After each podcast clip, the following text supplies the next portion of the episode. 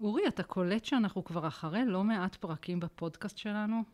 אותי זה ממש מרגש שהחלום הזה יצא לפועל, נכון? ממש. וכמה זה היה מאתגר עד שבכלל קפצנו למים. יהיה מנס... מעניין לנסות לנתח את זה. למה זה היה לנו כל כך מאתגר? למה לקח לנו כל כך הרבה זמן להתניע ולהחליט שאנחנו הולכים על זה? אז אה, בואי ננסה להבין את זה. אור הוא המומחה שלנו לאתגרים. אה, נזמין אותו ונדבר על זה. פתיח ומתחילים.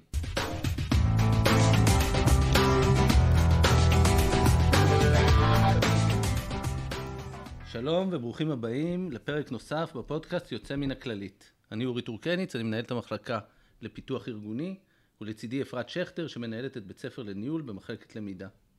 אנחנו מחטיבת משאבי אנוש, והאורח שלנו היום הוא אור ברנט שלו. היי אור. היי. כיף שאתה איתנו. כיף להיות פה.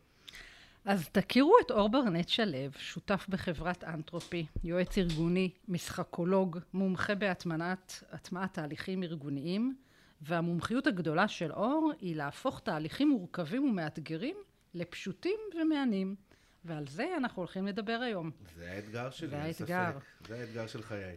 אז לפני שתלמד אותנו לקחת אתגרים גדולים וליהנות מהם, אנחנו מבקשים לאתגר אותך ולבקש שתספר קצת על עצמך, ובעיקר שתשתף אותנו ברגעים האלה שאתה טופח לעצמך על השכם, שלא נאמר עף על עצמך. וואלה, לעוף על עצמי. Uh, טוב, אתגרת. אני יכול להגיד שהסיפור uh, האישי שלי הוא רצוף אתגרים. אני ילד מאותגר. הייתי ילד מאותגר, אני אדם מבוגר מאותגר, בוא, בוא נגיד את האמת ונשים את הדברים על השולחן, הרבה אתגרים ניצבים לפתחי. זה התחיל מאתגרי קשב וריכוז, דיסלקציה וכן הלאה בתור ילד, ואתגרים בעולם הלמידה. זה המשיך עם uh, אתגרים נוספים של שליטה עצמית, אוכל, השמנה, ועוד ועוד ועוד, מפה ועד הודעה חדשה, באמת מגוון אתגרים גדול שעברתי בחיי. ואני חושב שהאתגר שסימנתי לעצמי כמטרת חיים, זה uh, שהמטרה היא ליהנות מהדרך. ושאני רוצה למצוא כל דרך אפשרית ליהנות מתהליכים, ליהנות מהדבר. Uh, לדוגמה הכי פשוטה, להפוך תהליכי למידה למהנים. ולא למשמימים ולא למעצבנים, כי כשאתה לומד נושא מורכב, כשאתה לומד נושא חדש, גם בעולם הארגוני וגם בחיים בכלל וגם בבית ספר, צריך להיות נורא מתסכל. במיוחד עם uh, שיטת הלמידה הפרונטלית הרגילה, החסרת אתגר לחלוטין, שאין שום גירוי, ותכף אנחנו נדבר על זה מאיפה מגיע המונח אתגר, אין שום גירוי של דלקת קרום החשק, אין שום מוטיבציה לעשות את זה, לא בא לך, לא רוצה, ותעזבו אותי באמא שלכם. האתגר היחידי זה למצוא תירוצים מספיק טובים, איך לצאת מהכיתה, וזה כבר הופך להיות אתגרים אחרים. אז שורה תחתונה, זה, זה הסיפור. אה, למדתי ייעוץ ארגוני, למדתי הנחיית קבוצות, אה, פסיכולוגיה חיובית ועוד כל מיני אה, דברים נוספים. תמיד אתגרתי את עצמי בלעשות דברים שהם פורצי גבולות. אני חושב שהגאווה הכי גדולה שלי שאני לא עושה שום דבר בדרך השגרתית. אם זה, שוב, אפרופו כל קשיי הלמידה, אז להגיע ללמד בכל האקדמיות שאף פעם לא קיבלו אותי ללמוד בהן, שזה היה אתגר מרתק ומעניין, ולהרצות היום בפני כל הסגלים האקדמיים, שבאמת לא פתחו אף פעם את הדלת בפניי. דרך להקים משפחה בצורה יצירתית, אחרת, שונה, להיות הראשונים בארץ שאנחנו בעצם הורים לתאומים, שכל אחד מהם בעצם ביולוגית של אב אחר, שלי ושל הבן זוג שלי. לאתגר את בתי המשפט באיך רושמים שלושה הורים, כי יש להם גם אימא. והיום אנחנו באתגר שכבר הגיע לבית המשפט העליון, ואנחנו זה, ואנחנו מנסים אה, לפרוץ דרך ולהיות, אה, אני קורא לזה אתגריסט. להיות אתגריסט בחיים ולעשות כל דבר אה, קצת מעבר למה שמקובל. קצת אחרת ממה שכולם עושים. בסוף האתגרים, או שאתה רודף אחריהם או שהם רודפים אחריך, אבל הם מגיעים. הדלתות נפתחות, השאלה היא מה אתה עושה איתם. כמה מהר אתה נעתר לאתגר ולוקח אותו על עצמך, או שאתה נמנע. mm-hmm. מלנסות או לעשות, כי הפחד מכישלון הוא לפעמים הרבה יותר גדול. ואחד הדברים הכי חשובים באתגרים לדעת, זה שאין הצלחה ללא רצף של כישלונות בדרך. וחלק מאתגר זה להבין שזה אתגר רק אם יש בו כישלון. רק אם היו בו כישלונות בדרך. אם הצלחת, אז הוא היה חסר אתגר, הוא היה חסר קושי. אם אתה מצליח מההתחלה, אז זה פשוט קל, זה לא אתגר. זה סתם פעולה שצריך לעשות. לא הבנתי. אתה אומר, אם משהו לא קשה לי... נכון. אז בוא נפרק את המונח אתגר, בסדר? רגע, בואו, אנחנו אנחנו- מדברים אתגר, אתגר, אתגר, אבל אולי נפרק את זה רגע. אבל אתה רוצה לפני זה עוד... אה, אמרתי, עוד איזה סיבוב עוד קטן לפני כן, שאנחנו כן. צוללים. חופשי, אני יכול לדבר הרבה, אתה יודע, זה האתגר שלי. זה האתגר שלנו. האתגר שלכם זה להשתיק אותי. אבל בואו נראה אתכם. אז היות שאנחנו מנסים פה לשמור, האתגר שלנו לשמור על סדר ב setting של הפרק. אמ, שאלה שאנחנו ככה שואלים את האורחים שלנו, זה אם לא היית יועץ ועושה את הקריירה שפיתחת, מה היית עושה? דוגמן ללא ספק. לא דוגמן, למה את אוקיי. צוחקת? לא, לא, לא. אה, מה הייתי עושה? אני חושב שהייתי הולך על אה, תחום של קריאייטיב ויצירתיות באיזשהו אופן. הפטיש שלי, שוב, הוא לחדש, הוא לגוון, הוא לעשות. בהתחלה הייתי בבית ספר למשחק, למדתי את ציורים וחשבתי שאני אלך לכיוון הזה, אבל הבנתי שהמשחק הזה הוא לא המשחק שאני מחפש. אה, ללמוד מחזות יוונים בעל פה זה היה פחות מאתגר עבורי, אה, ללמוד שיעורי בלט היה פחות מאתגר עבורי, אני מודה. אה, גם זה- אולי זה- פחות מהנה. כן, מגרה זה מלשון גרה, זה משהו שמגרה את הרצון שלך להתמודד עם קושי. אבל זה לא היה לי שום רצון להתמודד עם הקושי הזה של לרקוד בלט, זה לדוגמה. אה, אז מצאת ועוד. לעצמך במות אה, משלך. אז מצאתי במות אחרות ומצאתי אתגרים אחרים, כן, ואם לא הייתי אה, מה שאני היום, אז אולי הייתי שחקן, אולי הייתי יוצר באיזושהי דרך, אולי הייתי כותב תסריטים למשהו, אולי הייתי קריאייטיב באיזה חברת פרסום. משהו בעולמות האלה של ה... יכול להיות שאנחנו נצרף אותך לתיאטרון היועצים אה, שהיו בפרקים הקודמים ורוצים להיות שחקנים. הבנתי. אה, אה, לא. זה זה אתגר שכבר לא כל כך מגרה לי את ה- החושים, אני פחות שם. אז בעצם הזמנו אותך היום לדבר על אתגרים, נדבר עכשיו קצת מושגים בהקשר הזה. אתה נוהג להגיד שאתגר זה הבסיס לחיים בעלי משמעות. תן לנו קצת פירוט למה אתה מתכוון. זה משהו שמגרה את המוטיבציה שלי, לרצות להגיע למטרה מסוימת, על אף המגבלות והקשיים שיש בדרך. בא לי להתנסות, בא לי להתמודד עם הקושי. אני רוצה לראות אם אני מצליח. יש לי איזה דלקת קום אחרי שוב פנימית כזאת, יש לי איזה בעירה פנימית שאומרת לי, וואלה, אני רוצה לראות. כי אם אני אומר לילדים שלי, בוא נראה מי מגיע ראשון למקלחת, אומרים לי, אבא, אתה, אז לא אתגרתי אותם, לא גיריתי אותם. אבל אם אני אומר להם, בוא נראה מי ראשון במקלחת עושה בועות או אני לא יודע מה וזה, והם נדלקו על זה, אז הם ירוצו והם יעופו והם יהיו ראשונים והם יצעקו אני אני וכן הלאה. כי אז אני יכול לזהות שהם לקחו על עצמם את האתגר. אתגר זה משהו שאדם מסגל לעצמו. אני לא יכול לזרוק על מישהו אתגר. אתגר זה גירוי של המוטיבציה הפנימית, זה לא משהו חיצוני. והרבה פעמים אומרים בוא נאתגר אותם, נאתגר אותם וזה ימצא משהו שמגרה אותם, זה חנוך לנער על פי דרכו. זה תתאים את האתגר שיגרה את האדם שמולך. ולכן, אפרופו, לדוגמה בעולם הניהול, האתגר הכי גדול של מנהלים, לדוגמה, זה להתאים את האתגר לכל עובד ועובד. זה בעצם נכנס עובד- לכל עולם המשמעות בעבודה. זה, זה, זה, לדעתי זה מתחבר גם למשמעות וגם למוטיבציות וגם להתפתחות אישית וגם ל... זה, זה, זה המון, וגם על ה-well-being, כי בסוף המוח שלנו אה, עסוק כל הזמן באתגרים. האתגר הראשון שאנחנו מתמודדים איתו זה לשרוד ולחיות. אתגר לא פשוט בפני עצמו, וזה אחד. האתגר השני שכולנו מציבים לעצמנו זה אם כבר לחיות, אז לפחות שזה יהיה טוב. שזה ה-well-being, העושר, תקראו לזה איך שאתם רוצים, כאילו יש לנו איזה שתי מטרות מרכזיות בחיים, קודם כל הישרדות, ואם כבר הישרדות, לפחות שיהיה טוב. זה בעצם בגדול מה שכולנו מאחלים לעצמנו ומה שכולנו היינו רוצים שיקרה. אבל אתה אומר שאם אנחנו בנינוחות ואם קל לנו וזורם לנו, אז אנחנו לא מאותגרים. נכון, ואם אנחנו לא מאותגרים אנחנו פחות מסופקים, כי המוח פחות מפריש דופמינים וחומרים ש- שמופרשים בעקבות התגברות על מכשולים, על קשיים. תחושת הסיפוק, ההנאה הזאת שיש להתמודד עם אתגר. אני אתן לכם דוגמה, לטפס על האוורסט זה אתגר מאוד מאוד מורכב, מאוד קשה, הרבה אנשים מתים בדרך, חוטפים אה, כל מיני אה, אסונות, אה, באמת, התמודדות לא פשוטה, זה לא fun. אבל הרגע הזה שאתה עומד על ראש ההר ומניף את הידיים ועושה את התמונה של חייך, מבחינתך זה התחושת הסיפוק של החיים, ואין שום דבר שישווה להרגשה הזאת. כי בעצם המוח שלנו מתגמל אותנו על התפתחות. על כל דבר שמפתח אותנו ועוזר לנו לשרוד יותר טוב בעולם. זה מאוד אבולוציוני והתפתחותי, זה הדחף שלנו כל הזמן להשתפר. זה להיות יותר גבוה, יותר מהר, יותר חזק, יותר זה. כל הפרסים, פרס נובל, פרס זה, כל, כל העולם סובב סביב הדבר הזה. אה, תחרויות, ספורט, אה, אולימפיאדה, השאיפה שלנו תמיד להיות יותר. יותר גבוה, יותר מהר, יותר חזק. להתו... אני רוצה להתווכח איתך יאללה, קדימה. בואי. אתה אומר שמי אוהב נינוחות ושלווה וחיים זורמים, הוא בעצם החיים שלו פחות משמעותיים מאנשים שלוקחים קושי ו... בוא נדייק את זה. אוקיי. אחד, יכול להיות שהאתגר שלי זה שלווה. והאתגר שלי זה למצוא שקט ושלווה בחיי, כי חיי היו חסרי שלווה, או לא משנה מה, ואני חושב שהאתגר הכי גדול, כמו שאמרתי קודם, הקדמתי ואמרתי, האתגר שלי זה ליהנות מהדרך. ואני עכשיו עסוק נורא בפדנטיות ליהנות מכל דבר שאני עושה. זה גם אתגר. גם להיות בשלווה זה אתגר. ויש דברים שמוציאים אותי מהשלווה ומרעיפים עליי את הקש- את הקשיים שבדרך.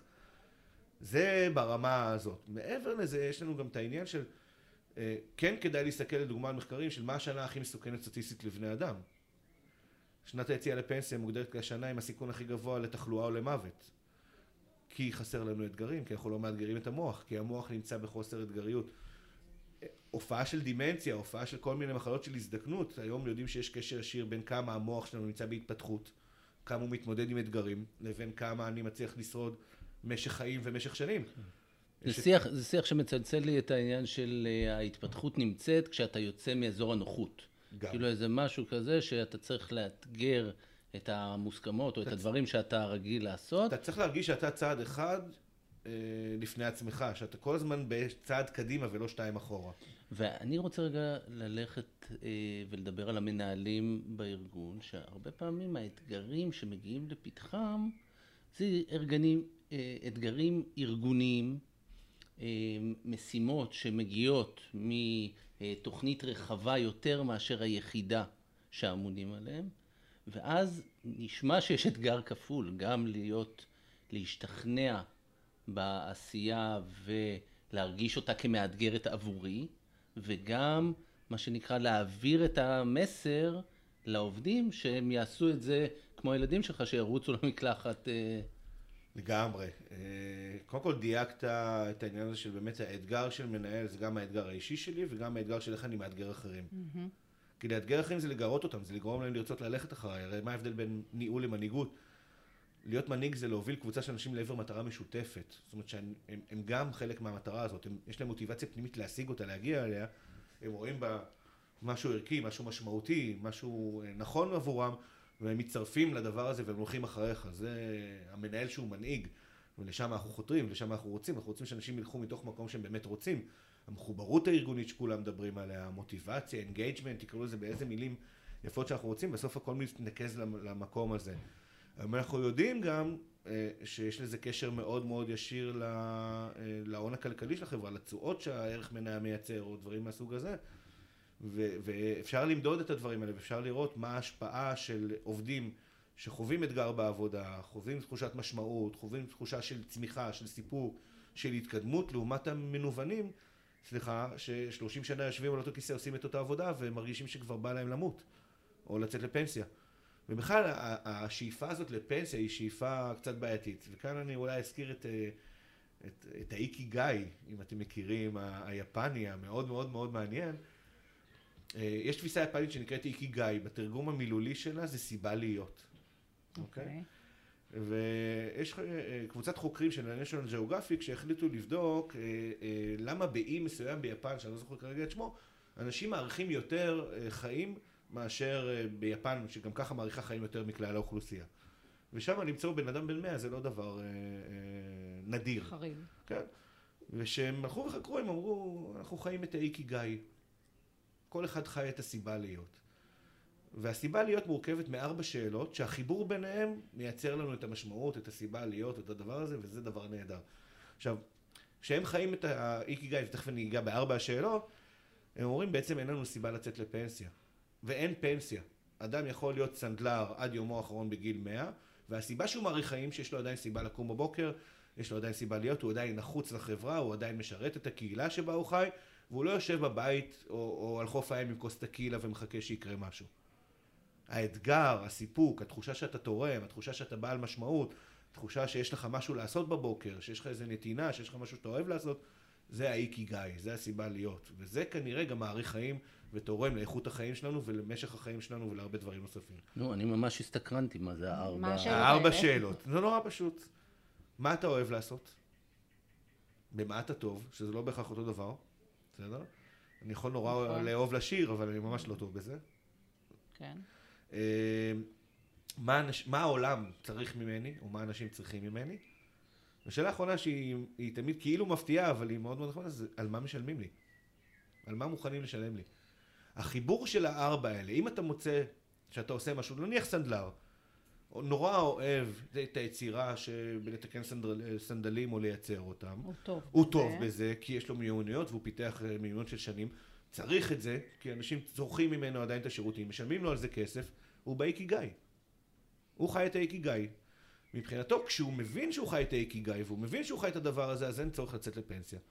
זה האתגר, זה הסיפור של החיים שלו, זה מה שהוא צריך להמשיך לשרת את העולם, זה הסיבה שלו להיות, זה התכלית, זה מה אז שזה לא יהיה. כן, אולי, אז אולי נחזור רגע מיפן. קדימה. נחזור רגע ל... לארגון, לכללית. לכללית, לארגון, ונגיד איך אתה מחדיר אה, חוויית משמעות כזאת, סיבה להיות בעובדים שלך ובעצמך. מדהים. שיכול להיות שעובדים הרבה מאוד שנים באותו תפקיד, עם אותן משימות, אה, כן בעלות ערך ומשמעות, אבל איך זה נהיה גם מאתגר. אז אני אענה על זה בשני רבדים. אה, אחד, העניין הזה של אה, אתגר בעבודה, כשאנחנו עוסקים במערכות בריאות, וראינו את זה עכשיו בתקופת הקורונה, אני בשנייה אחת נהייתי לא חיוני, ואתם נשארתם חיוניים כל הזמן. זה קודם כל כבר בשורה טובה לעולם. ייי. כן. ואני חייב להגיד שתוך כדי שהעבודה שלי עם הצוותים הרפואיים וגם עם מנהלים וגם עכשיו בפוסט קורונה שאנחנו מדברים עם צוותים רפואיים תחושת המשמעות היא בילד אין קצת בתוך העבודה כי בעצם זה שאתה מטפל בבני אדם ואתה מטפל ברפואה ואתה מטפל באנשים במצבים הכי קשים ומורכבים תחושת המשמעות היא קצת בילד אין היא כאילו קיימת בכל מקרה בתוך הדבר לא כולם רואים אותה לא כולם רואים את הזכות שבזה נכון. חלק רואים את עצמם כמתקני אה, אה, אנשים, כאיזה מוסכניקים לגוף האדם, וחלק רואים את עצמם כמצילי חיים, מצילי נפשות, ו- וזה, וזו תחושה אחרת לגמרי. אה, יש את מחקר הסניטרים של זליגמן אה, על תפיסת המשמעות של העבודה של סניטרים, שברור שסניטר שתופס עצמו כמישהו שבא לעזור לאנשים בשעת משבר וזה, אה, הוא, הוא הרבה יותר מבסוט מהעבודה שלו והוא גם יעיל יותר בעבודה שלו מאותו סניטר שתופס עצמו כאחד שמעביר אנשים ממקום למקום והוא לא יודע מי הם ומה הם וזה לא... וזה תפיסת משמעות אחרת לחלוטין, זה אחד. איך אני כמנהל מייצר אתגרים אצל אנשים או משמעות, כאן אני הייתי הולך למודל פלואו, מודל זרימה, של מיהי צ'יק סנט מיהי, ש, שבעצם הוא. חקר... לא, תתפלאי, זה נשמע. נכון. הונגרי, אוקיי. בן ימינו, פסיכולוג, אה, אה, פסיכיאטר או פסיכולוג אה, בן זמננו, אחד החוקרים הכי מפורסמים, המציא את מודל פלואו, מודל זרימה. הוא התחיל לחקור בעצם אה, חוויות אה, שיא של אנשים שיצרו יצירות מופת בספרות, ב- באומנות ובכל מיני דברים. אנשים תמיד סיפרו שיש להם חוויות כאלה של אה, חוויות שיא שבו הדבר נובע מתוכם, זה מתוקשר מלמעלה, אה, זה נכתב בעצמו ועוד ועוד ועוד ועוד. לזה הוא קורא חוויות זרימה, חוויית פלואו.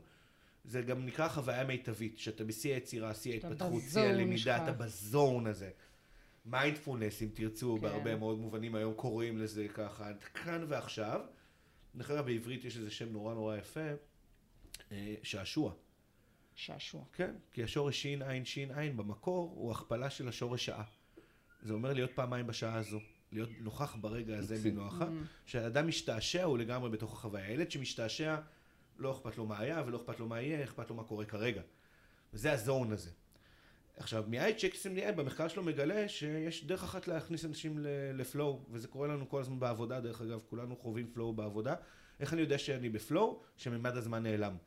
שהיום התחיל והופ הוא נגמר.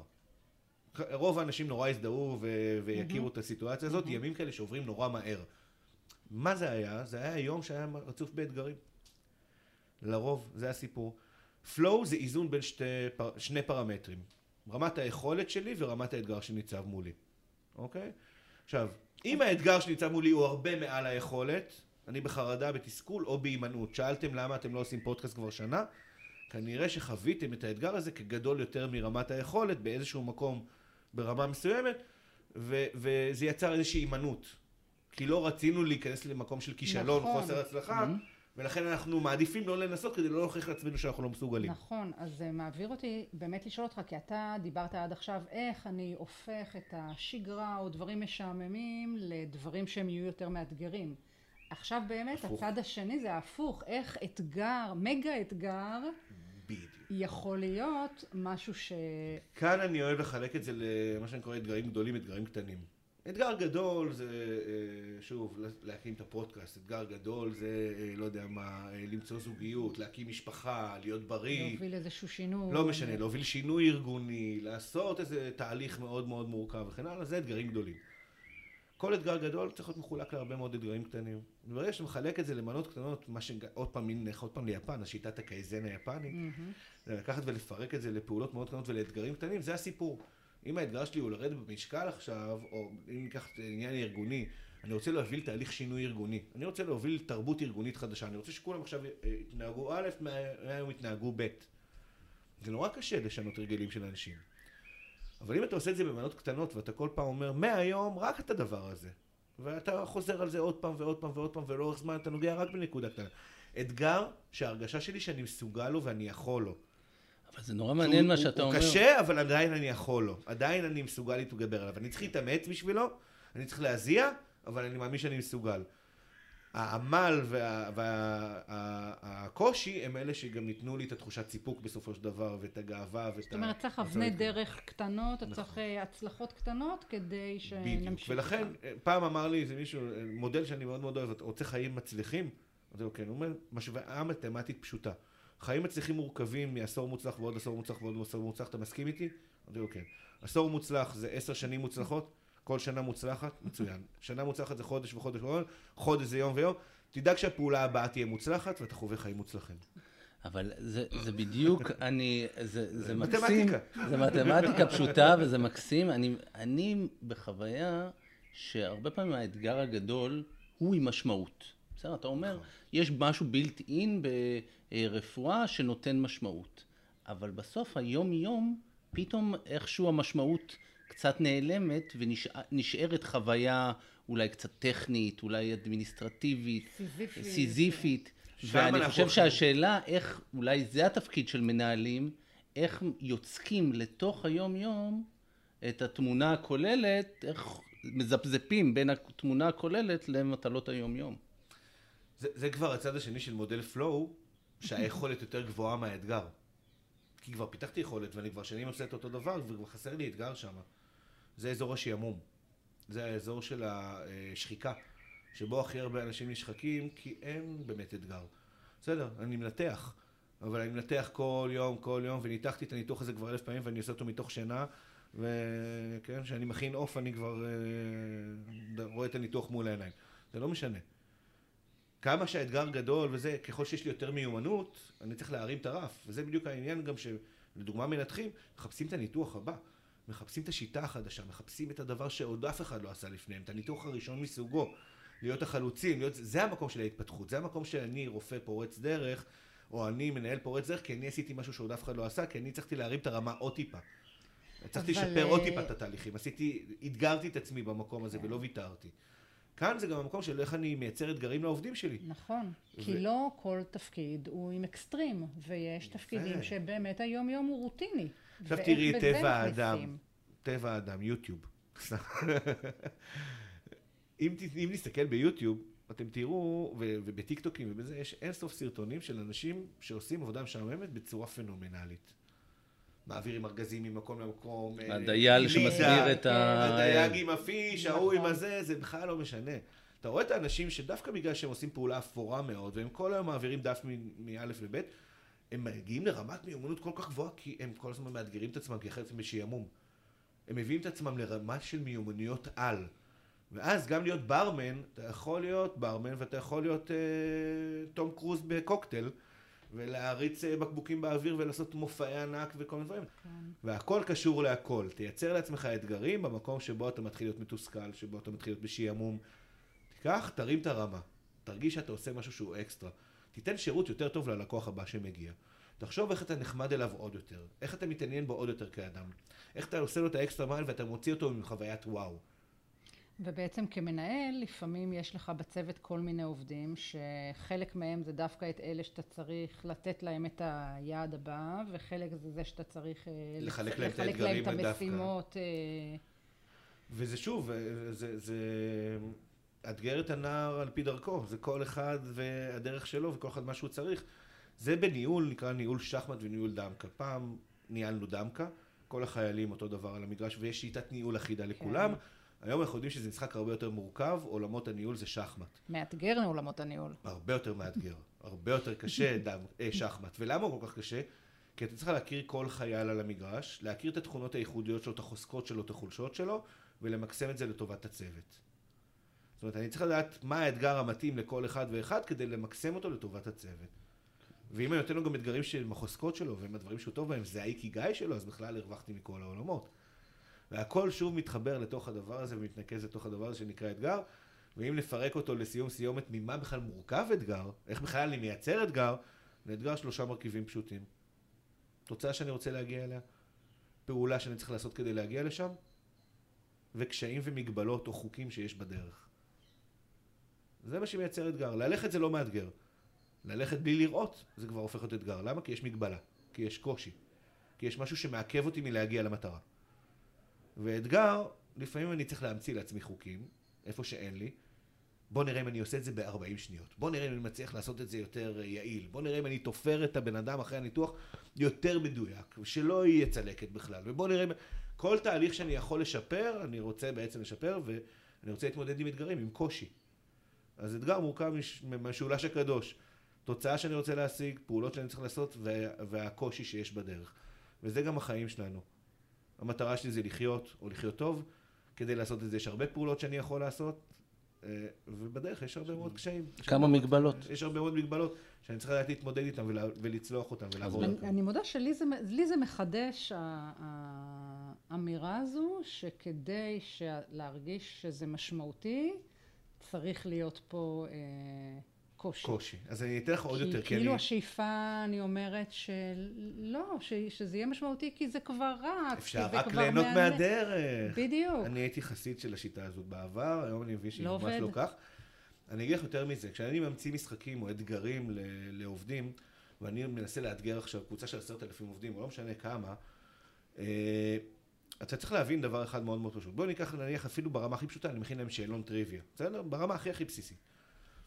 אם שאלה ראשונה היא קלה, פתרת אותה בקלות. שאלה שנייה פתרת בקלות, שאלה שלישית פתרת בקלות, שאלה רביעית פתרת בקלות. נהיה משעמם. קודם כל זה נהיה משעמם, ואת גם חושבת שזלזלו באינטליגנציה שלך, ואת מרגישה ממש ממש פגועה אפילו.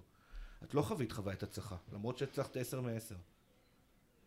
אין חוויית הצלחה. מתי תחווי חוויית הצלחה? שתיכשלי פעם אחת, ותיכשלי פעם שנייה, ותיכשלי פעם שלישית, בפעם הרביעית תצליחי, אז תחווי את החוויית הצלחה. Mm-hmm. Okay. ילד שמשחק במשחק שהוא רק מצליח בו, הוא אומר שזה משחק ילדותי. אבל אם הוא נתקע ברמה 2 ובסוף הוא מצליח, את שומעת יש צעקת אימה מהחדר, וזה מה קרה? עברתי את הרמה! למה אתה כל כך מתלהב? כי זה היה מבוסס על כישלונות. חוויית הצלחה חייבת להיות מבוססת על כישלונות, אחרת אין חוויית הצלחה. כן. אין הצלחה בלי כישלון. וואלה. חד משמעית. אין אתגר בלי כישלון, אין אתגר בלי קושי. חווינו פה לא מעט אה, רגעים של פלואו. ובמובן הזה הזמן אה, חמק לנו בין האצבעות, ואנחנו לקראת סיום. אבל אנחנו אה, לא רוצים לשחרר אותך בלי לשאול אותך שאלה שאנחנו אוהבים לשאול אה, בסיום כל פודקאסט, כי אנחנו אוהבים לנסות ללמוד על עצמנו בארגון דרך עיניים חיצוניות גם. אז אנחנו רוצים לשאול אותך, אתה עובד איתנו הרי הרבה שנים בכללית, ואתה עובד גם עם הרבה ארגונים אחרים. ומעניין אותנו לדעת האם אתה מצליח לזהות איזשהו מאפיין שמייחד את המנהלים בכללית, את העובדים בכללית, אה, שהוא אחר טובה. מאחרים. אני, אני חושב שאני אתחיל קודם כל באמת מזה שיש תחושת משמעות מאוד מאוד חזקה בארגון. המחוברות הארגונית היא מאוד מאוד חזקה.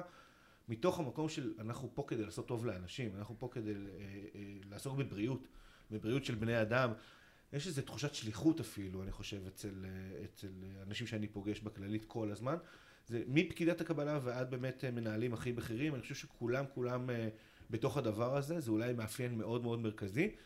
אני חושב שמתוך המקום הזה זה גם מייצר המון מוטיבציה לעשייה ולהתחדשות ולעשות דברים אחרת ולמצוא פתרונות יצירתיים ואני חושב שבאמת יש משהו בכללית שהוא מאוד מאוד אה, אה, נוכח וחזק במקום הזה והוא נותן המון תחושת סיפוק. ואם אני אגיד עוד דבר אחד, אני חושב שאולי הכללית זה הארגון הראשון בארץ שהרים את הכפפה והחליט לשים פרויקטים שמטפלים בהון האנושי לפני הכל. שזה לטפל במטפל, זה לדאוג לאדם שמאחורי התפקיד. זה לא רק שתהיה יותר טוב בעבודה, זה שיהיה לך גם יותר טוב כבן אדם, שיהיה לך תחושה של משמעות וסיפוק. וכאן אני חושב שהארגון משקיע בזה המון משאבים, המון אנרגיה, הוא היה חלוץ בתחום הזה. היום זה הרבה יותר שגור ונהוג בארגונים נוספים, הרבה העתיקו מהכללית וזה בסדר. אה, וזה ארגון חלוץ, זה ארגון שבאמת אה, הוא, הוא הולך לפני המחנה בהרבה מאוד מובנים. השיח על well-being, אושר, חוסן. חד, אה, חד. וחלק, חד משמעית. גם ליווינו פה איזה מחקר מאוד גדול כן. שנעשה, ורואים את התוצאות ורואים את הדברים, ורואים את ההשקעה של הארגון בהון האנושי. הארגון מבין שלהיות כל כך גדולים עם 40 אלף עובדים ומעלה, להיות הארגון הכי גדול בארץ, ארגון בריאות השני בגודלו בעולם, זה מחייב ואתה מחויב לדאוג לאנשים שנמצאים בתוך הארגון. עם כל האתגרים, דרך אגב, שיש בדרך, עם כל הקשיים. כן. כן? של לנהל ארגון בסדר גודל כזה, והוא מביא איתו המון קשיים ואתגרים, אבל זה האתגר שלכם, תתמודדו. אז אה, אור ברנט שלו, אה, תודה רבה על השיחה הזו, אנחנו מאוד נהנינו, כמו שאמרנו. אה, אני בטוח שהמנהלים שהקשיבו לנו יוצאים עם אה, מחשבה על אתגרים ועל איך לאתגר אחרים, אה, ועם רצון לאתגר. אחרים. ולהת- חפשו לכם ולהתאתגר, אתגר, צרו לכם ולהתאתגר. אתגר. חפשו כן. לכם אתגר. אם אין לכם אתגר, תמצאו אחד, תאמצו אחד. אבל שיהיה קשה. לא יותר מדי. לא יותר מדי. במינון שאני חושב שאני יכול לו, אבל אני צריך לעבוד בשביל זה. תודה זה רבה. המסר. תודה רבה. תודה לכם.